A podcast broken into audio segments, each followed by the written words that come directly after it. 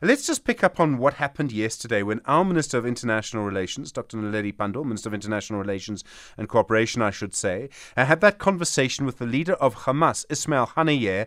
Uh, she says to discuss humanitarian, getting humanitarian aid to Palestine, um, as Phantom was talking about, also denying that she had offered support for what's called the Battle of Al Aqsa flood, saying those are not uh, true. We spoke to Roland Henwood earlier. He said that it might have been um, not in the interests of South Africa or unwise to take part in this phone call. And the reason, as I understood what he was saying, was simply because it was always going to be the case that some people would misinterpret deliberately this phone conversation. In other words, now our government has to deny giving support to Hamas.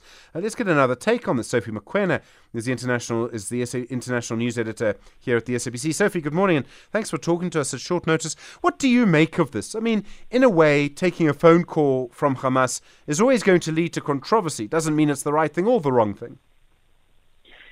True, but let's look at the issue here.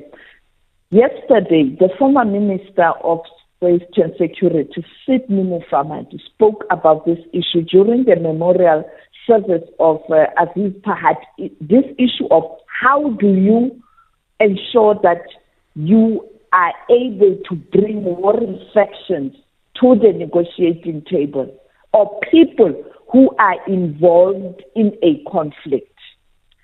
He was saying, no matter how you feel personally or how aggrieved you are based on what the protagonist has done, at some point in time, you have to bring them to the negotiating table, irrespective who's right, who's wrong. Some people are saying right now, South Africa must close the embassy completely and expel the ambassador because we saw many in relation to the Palestinians. How do you engage Israel if you don't have channels?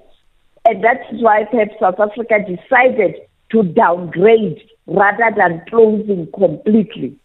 Now, the same can be said with those from the other side, whether it's Hamas, whether it's uh, uh, the, the authority in Palestine, in West Bank. How do you make them aware that they have to stop and come to the negotiating table if you don't engage them? But the reality is, people. Oh, geez. Sophia, are you still there? I'm still here. All right, Can Sophie, sorry about that. You're saying the reality is? That phone call, people will have interpretations, and therefore it is important to come out clear even before you do such a thing because it will be misconstrued. Mm-hmm. So I think the release of the transcript can assist in this situation.